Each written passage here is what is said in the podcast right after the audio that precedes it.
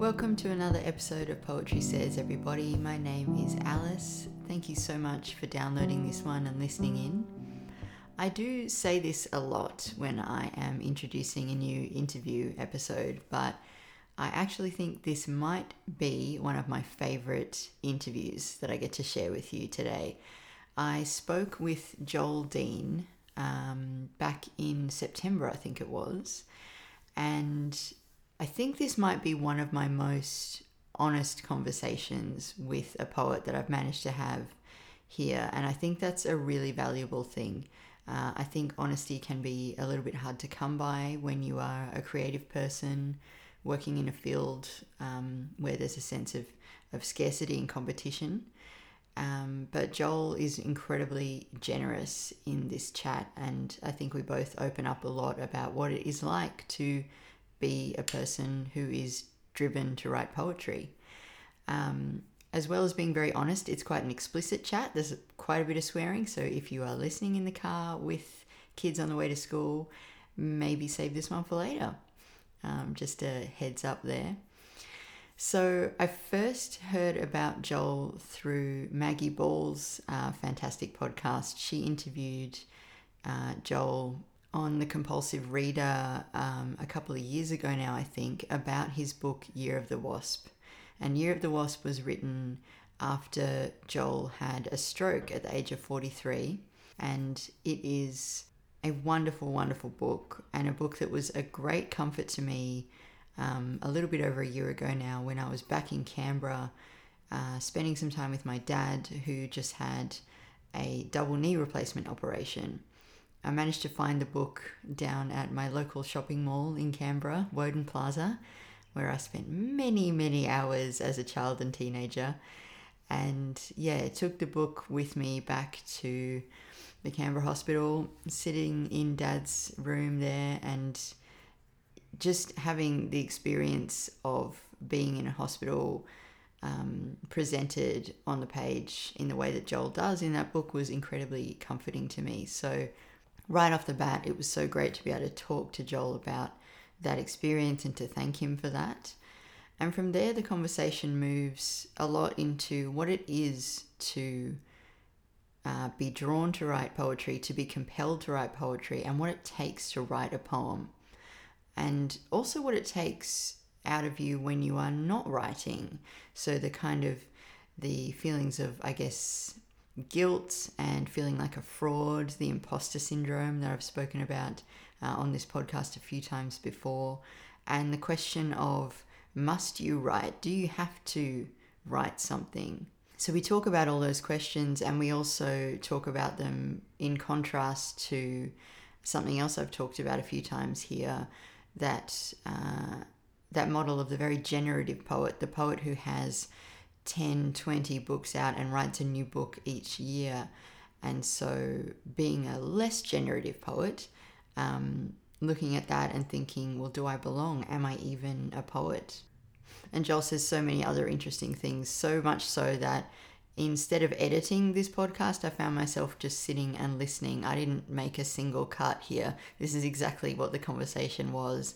Um, it just felt so natural. It felt like we instantly understood each other. It was really, really wonderful. I think one of the most important things we address in this conversation comes at the very end when we talk about how important it is to take care of yourself as a person, as a physical being, to create art that is worthwhile. Um, I think the myth of the damaged, uh, crazy genius is still alive and well, unfortunately. Um, I think that we buy into that because it's frankly a lot easier to sit around smoking, drinking, being miserable um, than to do the incredibly boring work of eating well, going to sleep on time, exercising, and building up your strength and stamina to the point where you can write without it taking everything out of you. Um, yeah, I don't think that's a very sexy or interesting narrative. I think if I were trying to sell uh, one of those books that you see at the airport, like the life changing magic of whatever it is, no one's going to buy a book called The Life Changing Magic of Sleeping, Eating, and Exercising Regularly. but that's what it is, unfortunately. That's that's what it is. And I say this as someone who has not been doing those things for a while now and is definitely paying the price. Um, yeah, listening back to this chat I had with Joel in September was a good reminder that since September I have not been following my own advice at all. And yeah, I really, really want to. I really want to get back that sense of taking care of myself so I can actually write things that are worthwhile. So yeah, I wonder if it will inspire any of that in in my listeners and um, yeah, just can't wait to hear what you think of this chat. I really hope you enjoy it.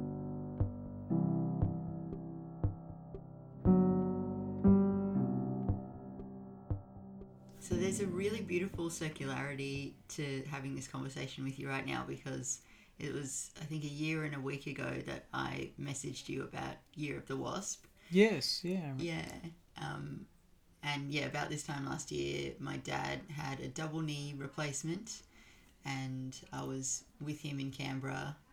Um, and it's a pretty standard operation in some ways. It's, It's, not like nasty operation. it's full on, but it's also like it's not life threatening or anything. Yeah. So it wasn't dramatic in that way, but it was it was a really challenging experience for both of us um, in many many ways. And one of the things that really got me through was I went down to Woden Plaza, the local shopping mall, which just so happens to have a really good bookshop at the moment Really? and a really good poetry section. And Year of the Wasp was in there, and I'd heard about it. I'd heard you talk about it on Maggie Ball's Yeah. podcast, and I was like, "Oh, I finally found this book." And I went up to the counter and did the whole like, "I'm so glad you have this book. I've been looking for it everywhere." And the guy's like, "Whoa, okay, crazy poetry lady." but yeah, really, really was so comforting to have that book while I was sitting in a, as I say, fairly like non-threatening mm. hospital situation, but hospital situation all the same. How's your dad? ha- I mean, how old's your dad and how'd he go? Because He- it's operations like that can be really tough. Yeah, yeah. Well, he was seventy-two, um, and he actually went pretty well. We did have to readmit him because he had a bleed like a week after he got out, Mm. and that was pretty scary. But um, he's fine now. Like he he can walk. He moved to Queensland after that, and Right. he started a whole new life with whole new knees. Wow, so that's, yeah, it's that's great. it's a good it's a happy ending but i don't know hospital is um, even in the most routine of scenarios it's a very uh, i feel like it brings up all kinds of stuff like all these Mm. feelings of powerlessness and um, being the subject of other people's concern and prodding and Yeah, it's one of the things, isn't it, about modern society? You think about how we have um, we've outsourced so many aspects of our lives, yeah including um, including our illness and death. yeah You know, it used to be that you got injured, you got sick, it was dealt with in the house. You had your had your children in the house. mm. You know, your parents and your children and yourself. You died in the house, yeah and it was you know, and there was the wake was in the house. So this is, it's all been, yeah, outsourced. mm. commodified, and um, so it's a re- it's really um, confronting when we're all of a sudden taken back to that because we live our you know we're sort of almost encouraged to live our lives like we're on this conveyor belt, you know this like we're we we're there for eternity, yeah you know like we're a sitcom that never ends and it just you know, keeps going, That's You such know. a perfect way to put it. It just keeps Yeah. going, and you just keep keep buying shit and hmm thinking about shit and doing shit, Yeah, and that's life. yeah, yeah. I think that's why I found the whole experience so, um, like that was the most challenging aspect of it. Was you know your parents are just fine, and you feel like they're going to be fine forever, and then even in this most routine of ways, it's like oh They're not. they're not. Everyone, you know, there's mortality and there's all this ickiness and The seven in the seventies with your parents. Are, I mean, the uh, all of a sudden that's for a lot of people. That's when they they become old. All of Mm. a sudden, you see that big change. And Yeah. the, the thing was that because I'm forty nine now, when I had a I had a stroke when I was forty three, and the and at the time I was thinking, yeah, the forties this time for men, in particular men I was floating around with, where things broke, careers, marriages, health, all that sort of stuff. Oh wow. But for 70, the seventies, you know, because my dad died, two thousand and seventeen, um, and he was 70, um, 75 when he died, and it was one of those things where I saw it coming, but I was hoping to have another five years, and in the end, it was a bad death. It was a Mm. really, um, really, really bad death. Not what he would have wanted, not what I wanted, and um, and then yeah, sort of, and I'm still, um, I still don't know what to think of it. Mm. Still pro, I mean, processing. I mean, these are bullshit words. You know, what I mean? there's so At many. a certain point, it will be processed, and then you'll never have to think about it But you again. think about the way that we live. There are so many bullshit words we tell our that we use yeah, to sort yeah. of sort of push things away. But Mm. you know, the truth is, to be crude, I don't know what the fuck to think about it. And at the moment, you know, so far as um, poetry goes, I'm trying not to write poetry Mm. because the stuff that I have written since he died, it's been about him, and it's been stuff I don't want to write. Yeah. Yeah. I'm Yeah. so sorry you had to go through that. I think it's life, isn't it? It's it's really um, it's an extreme sport. Very true. Yeah, you know, it's sort of um, yeah, it's a real yeah, it just sucks. Mm. But um, but I'm glad your dad's got his uh, bionic knees and he's yeah, yeah. No, he's all good. he's loving it. But yeah, I think it's interesting what you say about trying not to write poems. Um, I wonder if part of that is because even in writing a line, there's a certain. Um, you you have to kind of declare something. You have to like define things, and maybe this is not the time for definition. Yeah, I think it's it's a really it's a it's a, it goes to that that question about why you're a poet. Mm. Why do you write shit? You Mm. know what I mean? I'm Mhm. sorry, I'm I'm, sp- I'm not speaking. I'm not using the best poetic language. No, here, this is great. Why do you talk? this is what I want. and um, the truth is, the last two collections that I've written, um, both the Year of the Wasp and the one before Magisterium, Mm. were were collections written out of trauma. And um, when I wrote Mag- after I wrote Magisterium, so it was two thousand and eight. I pretty much um, said to my publisher, you know, that's it. I'm never writing another collection of poetry again. I'm fucking done. You know, because it was it it um, it takes a lot of juice for me to write a poem. You know, like how many how, how many oranges does it make to make a take to make a liter of a liter of poetry? It takes a lot. It takes uh, you know for me it seems to sometimes take a truck, Mm. and um, and it's just that one that that collection hurt a great deal, and um, and Year of the Wasp then came along, and it hurt more. So, you know, there's um, I only write when I feel when I don't have a choice. Mm, That's I guess that's the thing. mm, Um, when I feel I don't have a choice, uh, and the the truth is is that I know I don't have a choice, and there's a whole there's another collection coming, and um, I'm gonna push it off for as long as I can. mm.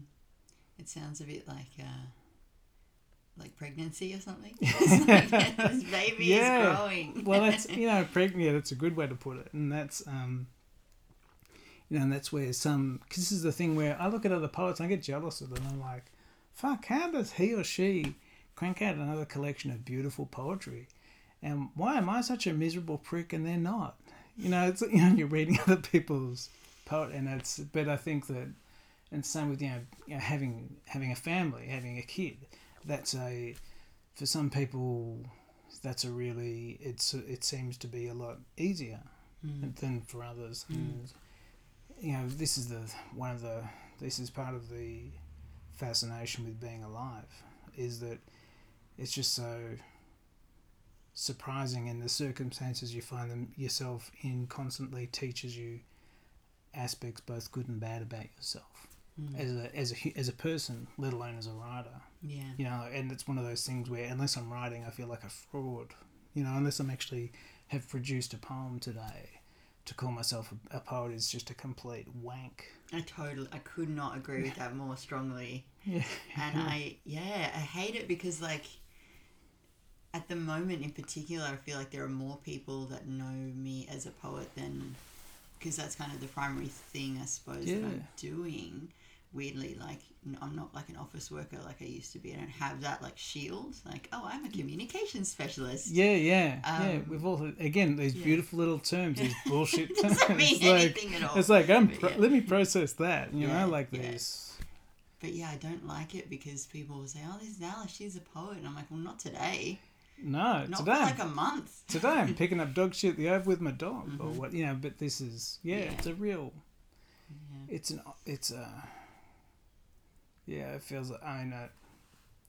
I mean, I, every so often I get asked to give, you know, talk to people, you know, lectures or whatever, and usually it's about writing in general, not necessarily about poetry.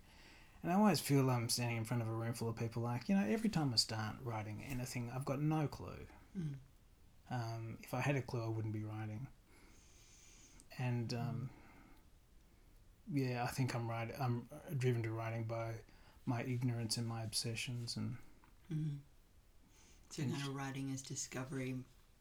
yeah, yeah. It's actually been a, you know, it's a, um, yeah, it's one of those. It's it's been a, a a constant conversation, running conversation. You met my wife Kirsten out there, and um, you know, Kirsten's she's one of my greatest critic, and you know, in that she holds my feet to the fire. And one of the, um, you know, it's that whole thing about, you know, I've often, you know, I've said, one of the contents I've said was, you know, I must write, I must write. And she's said to me, well, that's a bullshit thing to say, you know, must you write? Mm. And I think that,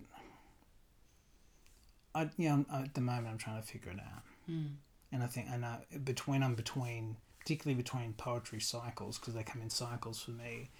It's just it's like it's like you know forty days in the desert. I you know, I, I don't know, and it's a bit. Um, it's funny. I mean, one of your other podcasts you had um, Elisa Gorton, who's you know I was um, you know she's very smart and very she's able to think and speak in complete sentences in ways that I cannot. Yeah, I was And, um, uh, really barely keeping up. Yeah, she's great. she's wonderful and yeah, and brilliant and all the rest. Yeah, and I remember you know bumping into Lisa at a I, look. I don't go to literary stuff much stuff much because I'm usually driving kids to you know soccer practice or shit like that. But um, I was at some Christmas party at the Australian Book Review.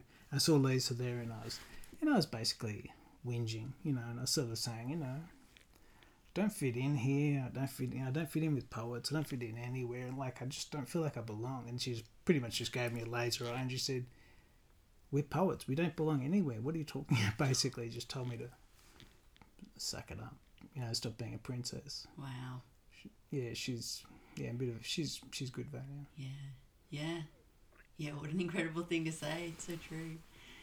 Um, I'm kind of fascinated by what you were saying earlier about the process of writing being painful and involving hurt. Mm.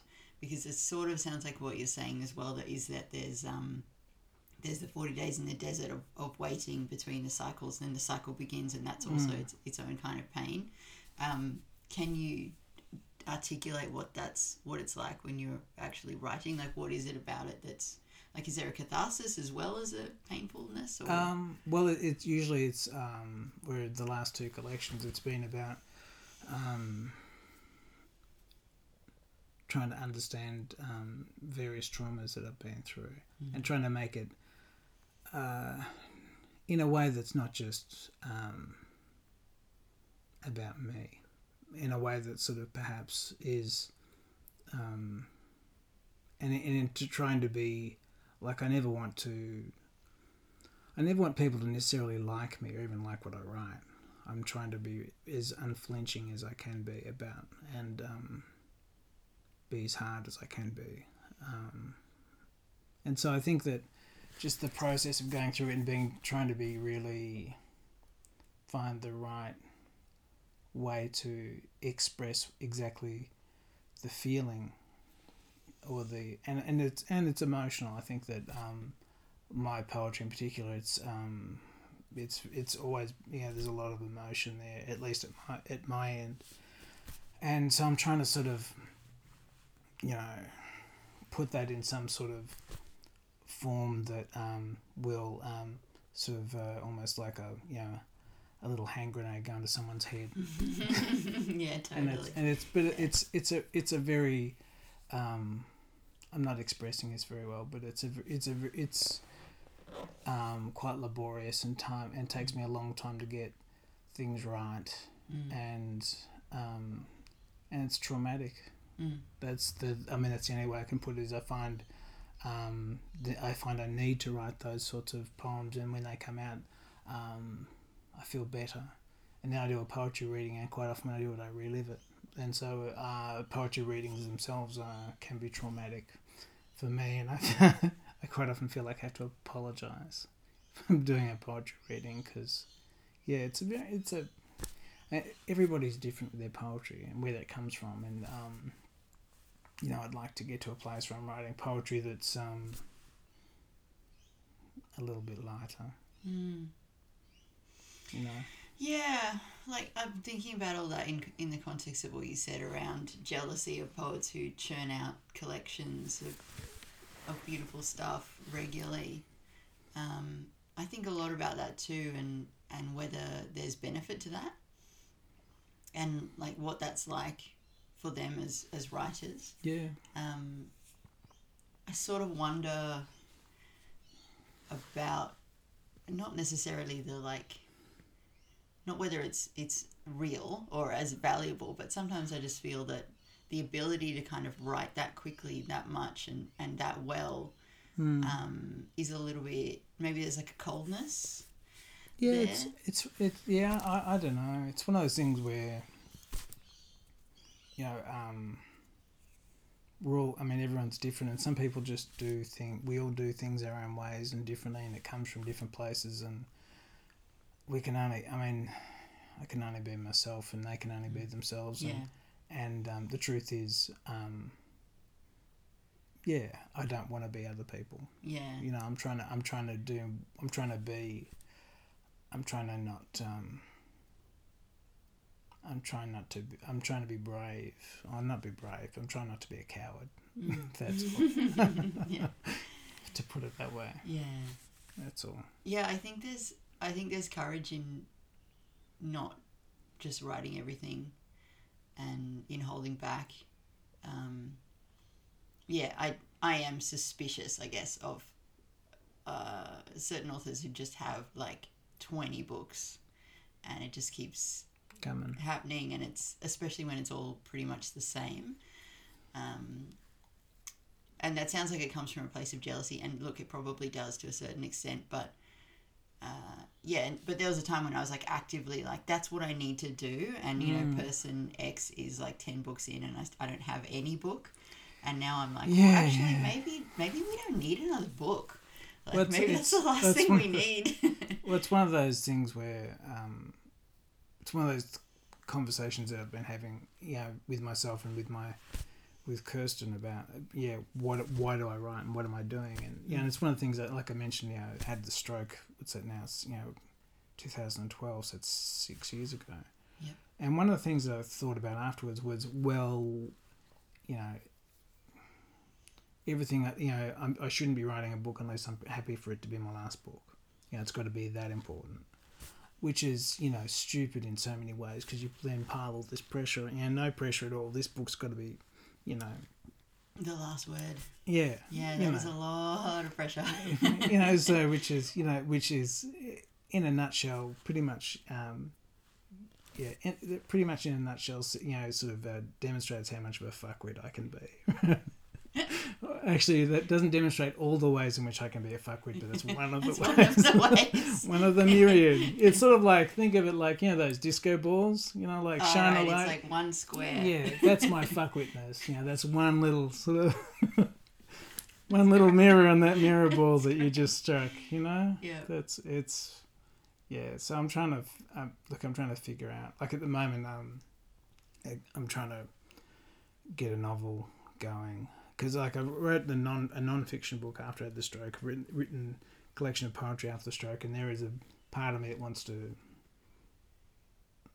be sure. I want to find out whether I can write a decent novel again. I haven't haven't written a novel since the stroke, and because I, you know, the thing is, is that um, I'm different since then. A Mm. lot, you know, the uh, it's had a, a huge impact on the way I, on yeah, on my health, and and I've had to write. I have to write differently. I can't actually um, go the same way I did. So, you know, and there's and you know, and, but the other part of you is like, why do you have to pr- do that? It should be something that. The other thing I'm telling myself is, well, that's not enough of a reason. You know, the exercise of it. It's Mm. like you know, yeah.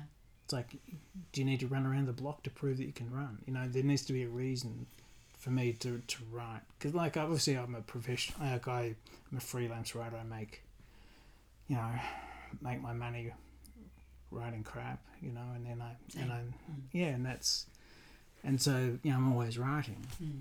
and that the purpose for that is well, you know, to, you know, feed my kids and do all that sort of suburban crap that everybody else has to do.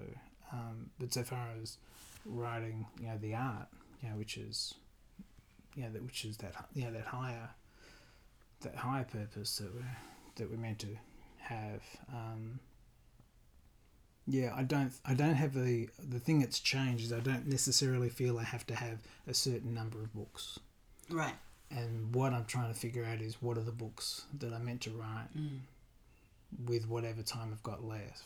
And you know, it's that whole thing. One of my oldest friends, you know, when he was forty, he had bowel cancer and nearly died, and then I had a stroke and I nearly died, and you know, and sort of, and you know, we, you know, he, we grew, met when we were four, and none, neither of us are expecting a gold watch.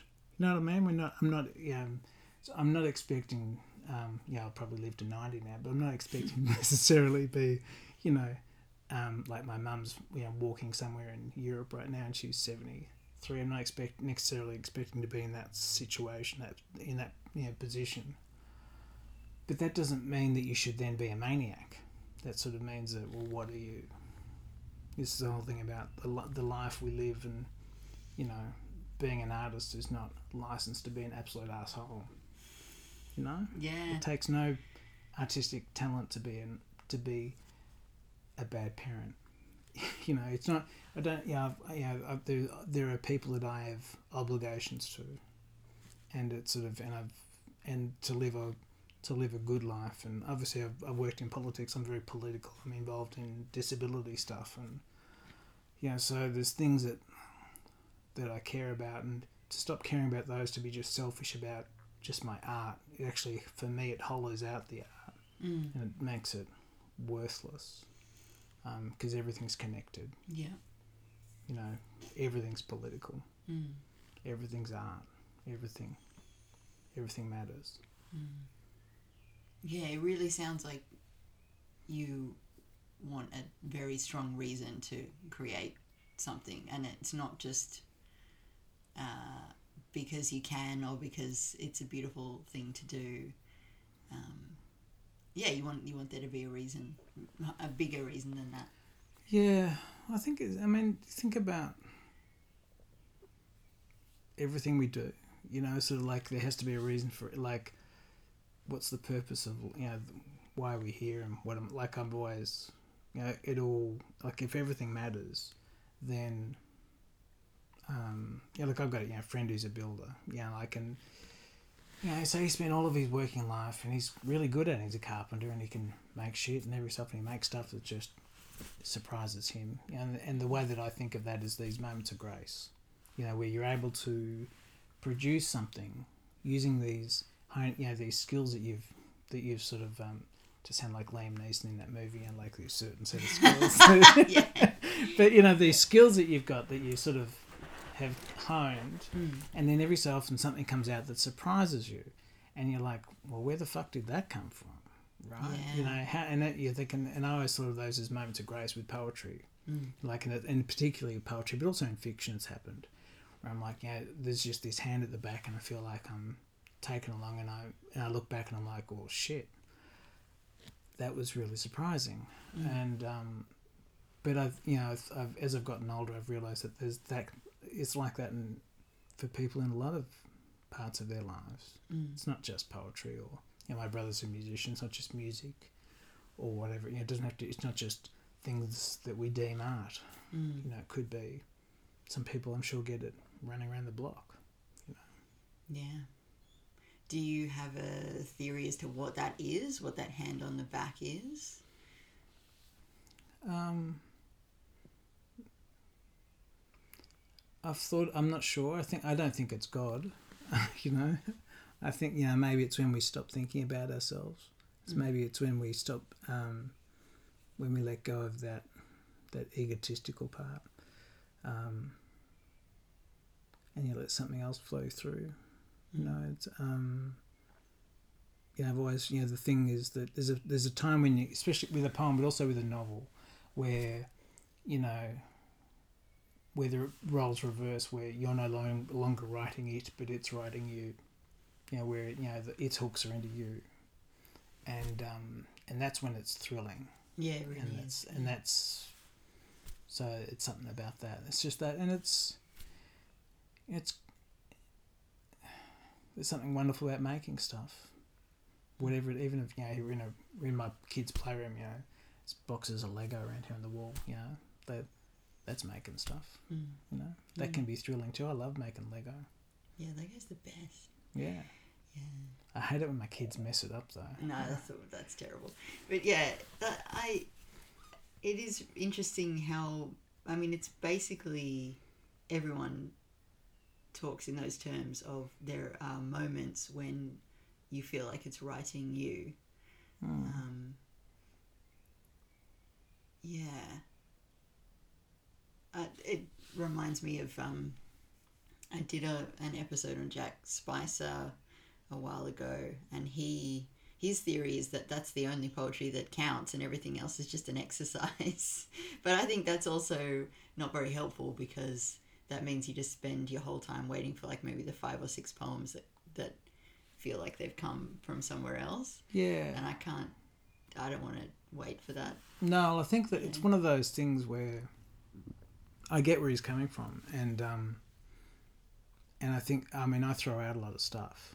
I you know I, I do write a lot of poetry that I delete. You actually Um, delete it. It's gone. Yeah, it's gone. Right. Wow. It's um, yeah, no, it just I just know when it's an exercise. Mm-hmm. Um, but and there are and the ones that I keep are usually ones that I feel there's an aspect of you know there's some skin in it. Mm-hmm. Um, and then there are ones that are you know in the you know in the my books where I think no that's where they feel like a watershed to me if to nobody else. Mm-hmm. Um, but um, yeah, I and when I because I was chatting with my fifteen year old in the car, he's a, he plays guitar, and he was and he, we were talking about because you know he's starting to think about I don't know life outside of high school. Um, and I was sort of saying, well, he asked me, well, what were your ambitions when you finished high school? I said, my ambition was to write six great poems. Mm-hmm. That was my life ambition. And that would still be my life ambition. Um, Why six? because I thought that was about that was asking as much as I could. Yeah. Right. The, it was a, it was a nice round number, and I Yeah. thought, well, that more than that would be greedy and to be asked. It's asking too much of the poetry gods. Mm-hmm. Because, and I think that, um, and it's one of those things where, well, that raises all sorts of questions. According to who? Yeah. What's a What's a great poem? Like, what's Yeah. a poem that that you would put in that category? I don't know. This is the thing. I mean, there's probably there's a couple that um, are important to me, Mm-hmm. but that doesn't mean that they're great poems. That just means that they're important to me. That I may have some emotion, deep emotional attachment to that, but it might be a piece of shit. right? You know that sort of this might be therapy rather than poetry. You know, so I don't. I mean, I don't think. No, the truth. I mean, there are poems that I that I suspect are that I feel are my best works, and I'm a, I think I'm a reasonable judge of my own work. But I don't. I I think that ultimately the cho- whether or not your shit's read by anybody or anyone gives a rat's ass about it, it's not up to you. You know, Not we at can. No, and we no. can you think about all the you know all the anxiety that goes into this stuff and it's like who cares Mm. really Are there poems by other poets that you would put in the great poem category? Any that spring to mind? Oh, pretty much anything in Ariel, you know. Right. You know, um, yeah, um, a lot of Frost, um, a lot, of Dickinson, Emily Dickinson, Mhm. um, sort of uh, Australian poets. This I'm terrible at this stuff. Yeah, this I'm is like ter- asking I'm somebody really- like, "What's your favorite And then movie?" after, yeah, and then afterwards you're like, oh no. Sorry, I really, no." really But, put you um, on the spot. I there. think no, no, it's, it's no. I think that um, yeah, there there there are, but I'd have to sort of go with my poetry. I call it library, but my wall of poetry books. Mhm. And pull down the avalanche of books and go through. But yeah, I yeah, I love. I mean, I read a lot. I mean, we all read a lot of shit, and um, yeah, I read a lot of non-fiction for my work.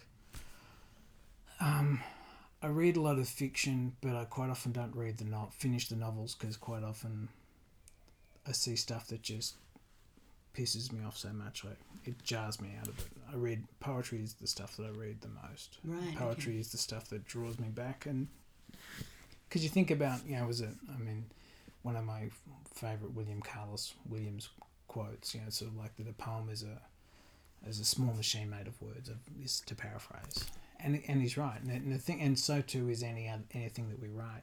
Mhm. If you're writing a novel, the margin for error in that machine is huge. Yeah, very true. Yeah. But if you're writing a poem, yeah. well, man, you know, a comma, that can that, you- that you know the margin of error is so small, so slight. So the perfection Mm. of, that's required, you know, it's one of the things that makes them so precious Mm. when they're you know and, they're, and beautiful. And so I'm drawn to that. I think that they're the hardest things to, for me, like, they're the hardest things to write. Mm. Um, and when I get them right, or when I get them as good as I can get them, um, it's as thrilling. It's yeah, the, the thrill compares to writing a novel. Mm. Yeah, it's tantalizing because it seems so much more possible when you're working with 14 lines to get it right. It's like there is an answer here. I Yeah. just need to figure out how to get to it. Um, yeah. Yeah, I think I've been thinking about that a lot. Um, working on this sonnet at the moment and just thinking, Sonnets are hard. yeah, it's really hard. And also, Sonnets it's like, are really hard. well, it's it's not even like it's just a fourteen line poem. It's not even rhyming or anything. But it's also like I'm worried that like it was perfect six drafts ago, yeah, yeah. No, and I've moved past the, that now, and now I'm just like, Yeah, you feel like, oh, you know, probably shouldn't have put that woolen top in on the hot wash. Yeah. there. It's sort of, yeah.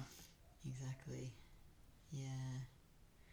But yeah, it's it's tantalizing to think like, okay, if I just get all the commas and all the full stops and Mm. everything right, Uh, tough. perfect machine.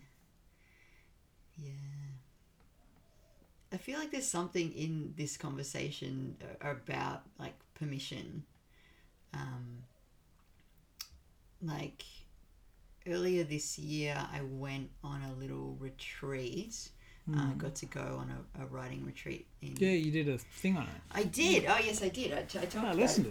to it. Yeah, it was great. And while I was there, I sort of wrote a letter to myself about um, kind of exactly what you're talking about around like why why do you need to do this and why um, why is it so important? And kind of Mm. where I landed with that was just write for the sake of writing. Um, don't write for a submission. Don't write for a competition Yeah. don't write because it's the next poem in the manuscript or whatever. Um, just write because you love writing. And I think I kind of ended up there because I was reading Maggie Nelson's The Argonauts, which I really didn't enjoy, but there was something in that book Mhm. around just making work for the sake of making it.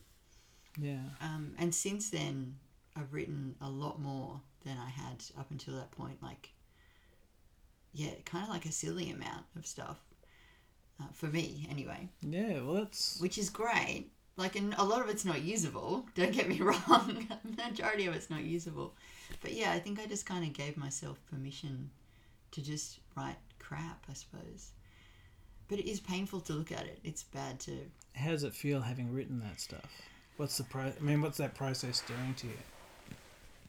Um, it feels lots of things. It feels disappointing because you see the result of actually sitting down and putting Mm. it on paper, and you see the beautiful shining idea turn into the Yeah. pile of words that don't work, and and realize that that, that you can't pursue that.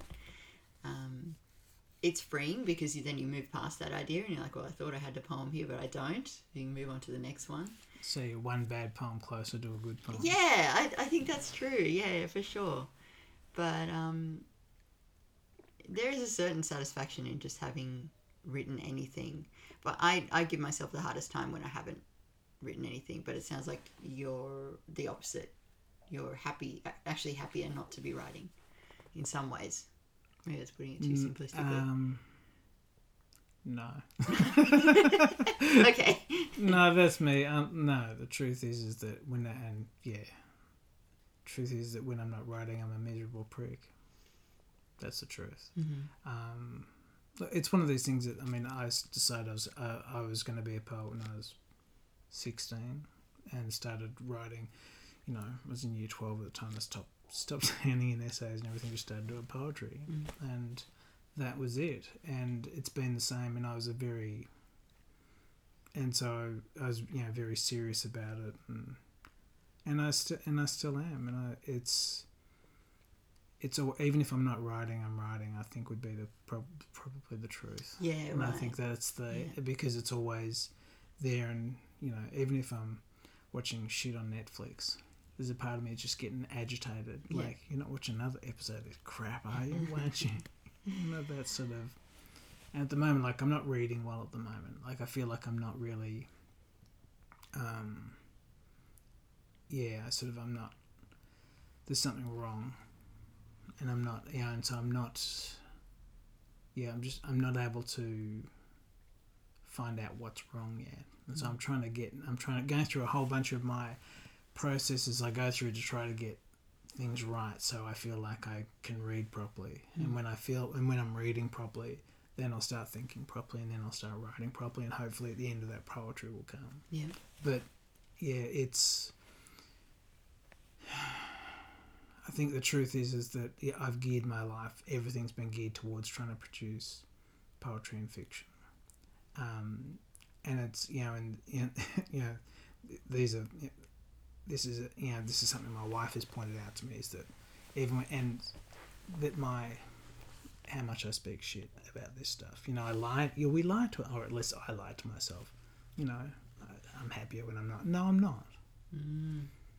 It's just I think it's so so so useful to hear writers talk about this kind of stuff. It doesn't happen often enough on this podcast, but I, I swear that every single interview I do, there's a current of this like permission, guilt, self-flagellation, like just feeling just feeling bad about our work. Basically, yeah. it's just like everybody has it, and whether they say it when I'm talking to them or afterwards when I'm packing up my Mm. microphone is uh, is the thing. But yeah, it's just great to have somebody be so honest about it because I think everybody has this. Nobody ever feels like I'm doing so well. I'm writing um, exactly as much as I want, and it's all coming out great. oh, that's good. I feel like I'm the only dipshit on the block sometimes doing bad. Yeah, it's just like I would strongly disagree.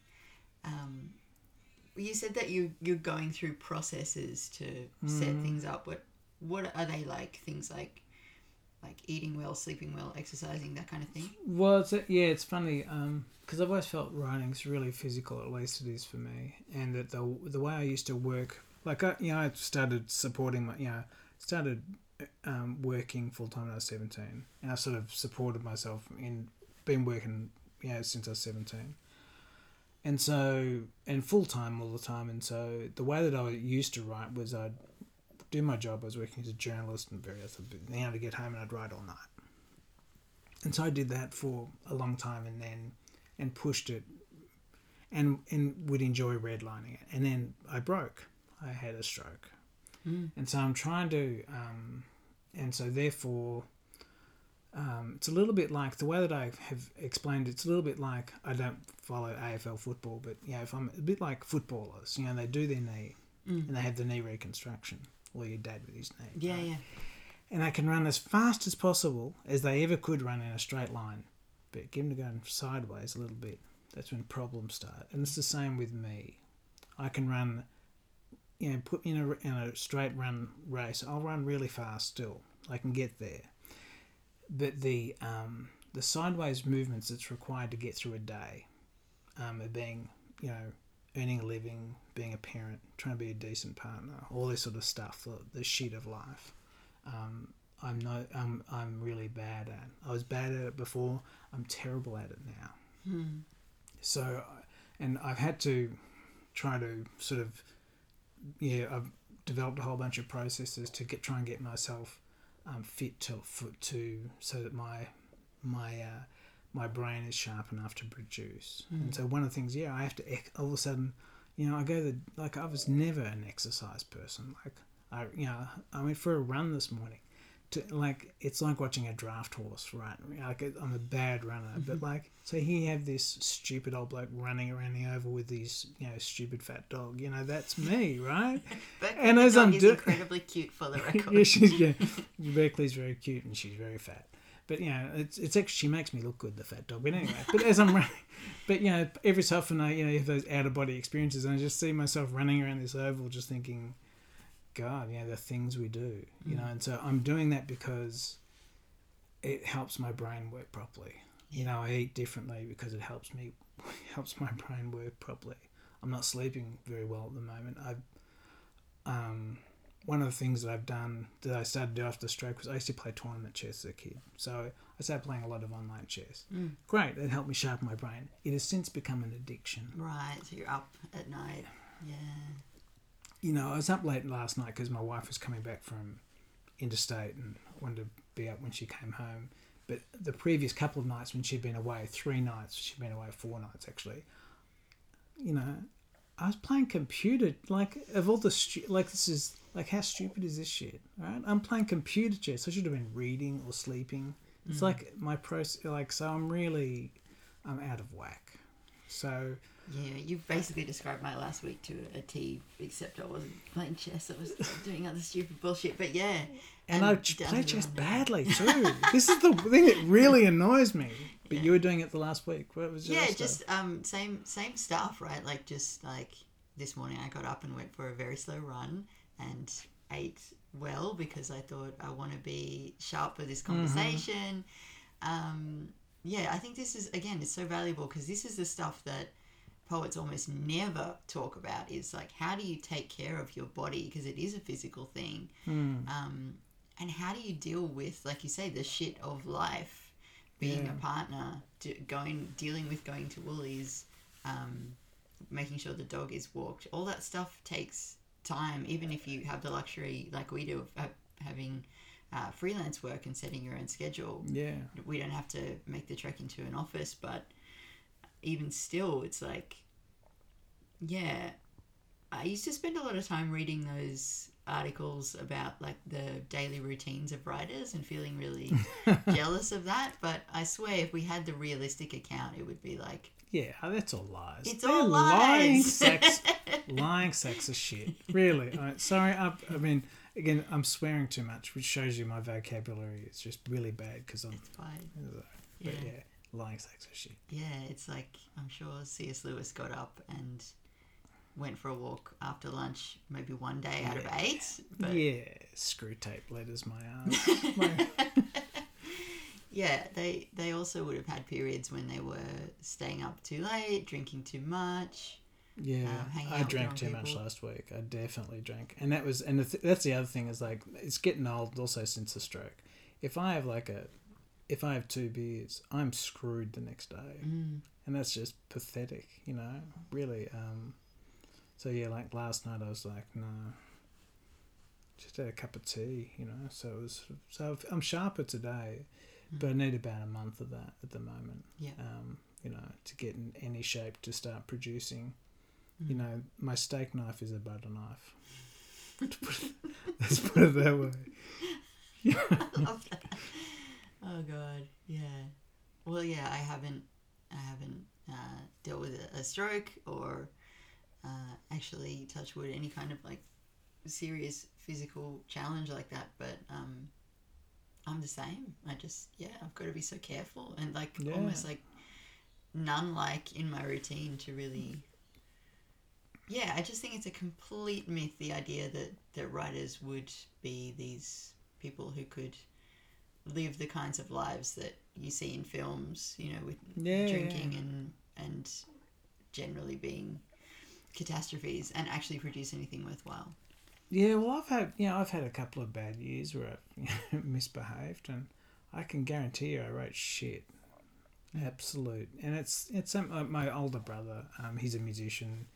Um, you know, so you know, always you know, works in studios, and he told me a story about this. You know, that this group he went away with, pretty hard, you know, charging group of blokes in their forties who should have known better, and they went away for the weekend to cut this album at some sort of country retreat, and they just you know, they just behaved like they were in the Rolling Stones, and and I, you know, somehow they got a record out of it. But he said that it was despite the fact that they were so completely bombed out of their brains. You know, it all came together at the last minute, only just, and Mm. and he was just, you know, he he was just, he was really um, saying it was just, it was anything but the artist. The the art came really second, Yeah. and he was, and that was, he was yeah pissed off. Yeah, it's kind of like what what could it have been if Yeah, yeah if they did this shit together. yeah yeah that's right, but it is boring being so good.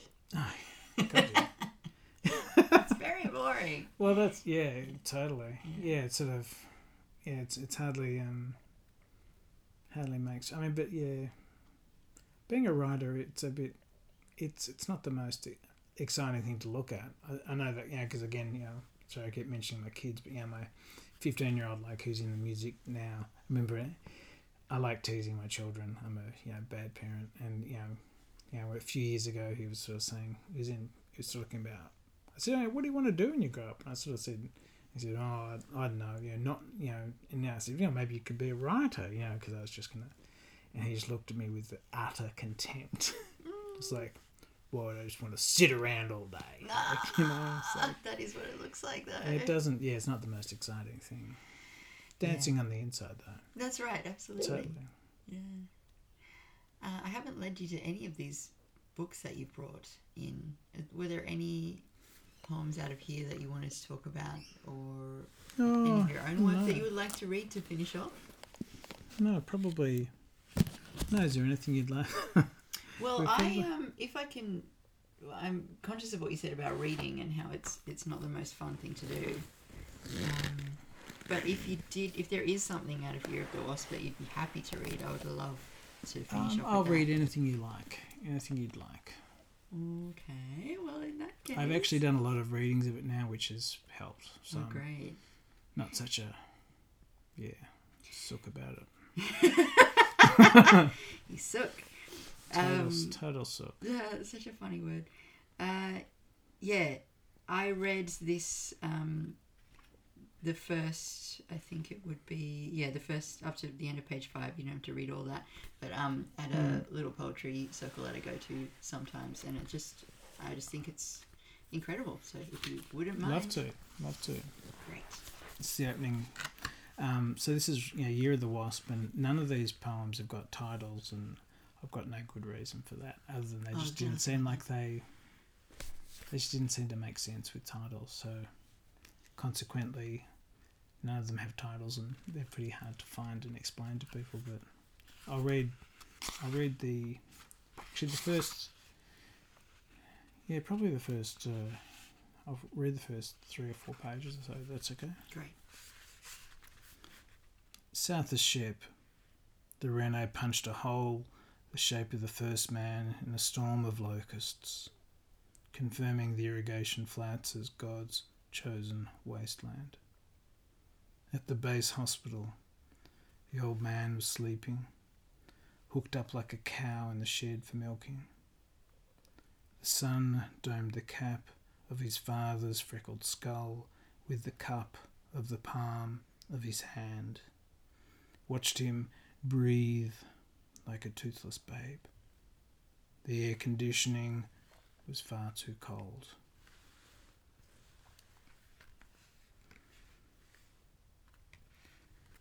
It was foolish to hope.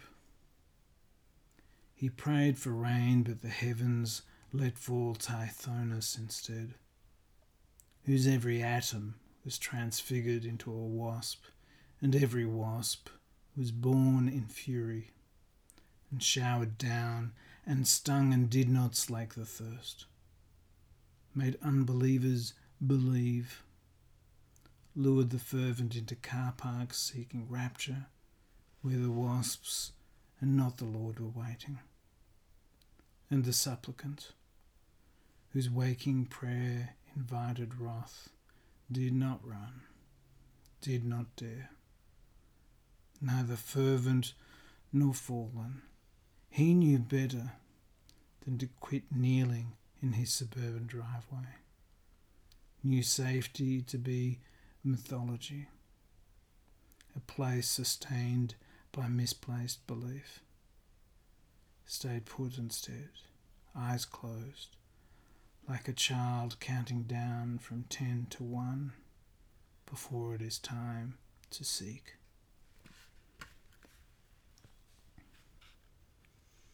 Paramedics arrive. Give him a shot of Stemetil as he thinks of holding a match burning down to the pinch of a summer sun setting behind a line of Norfolk pines, of the resonance of cicadas in January, of men loading fishing boats onto weeping trailers. He murmurs as they cart him from the house, Love is like the pilot of a TV series never made. Not enough. He slurs, I have to spew and the ambo goes, Use the bag, champ. And the nurse goes, Do you know where you are?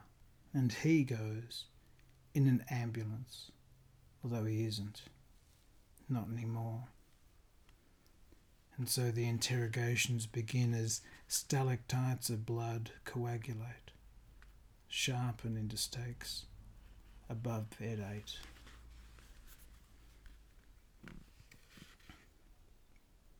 The giant toad squatting dead centre of the room is not a figment, but a fact. He lies on its white tongue as a black swan of a woman wheels above him. Feathers tickle skin that covers the too small skull that is his face. Remind him of cool, of a funeral in his brain, of nothing. Smiling, she says, so You Want Miles Davis shows a set of small white baby teeth that were never lost. Slides the tongue back inside the gullet where he lies, picturing her eating meat rare at Vlados. Her voice is piped through his headphones. She says, Remain perfectly still, although nothing ever is. Then something blue begins, and he thinks, almost nothing. How's that? Thank you. Thanks so much. Oh, thank you. That's great. My name greeted me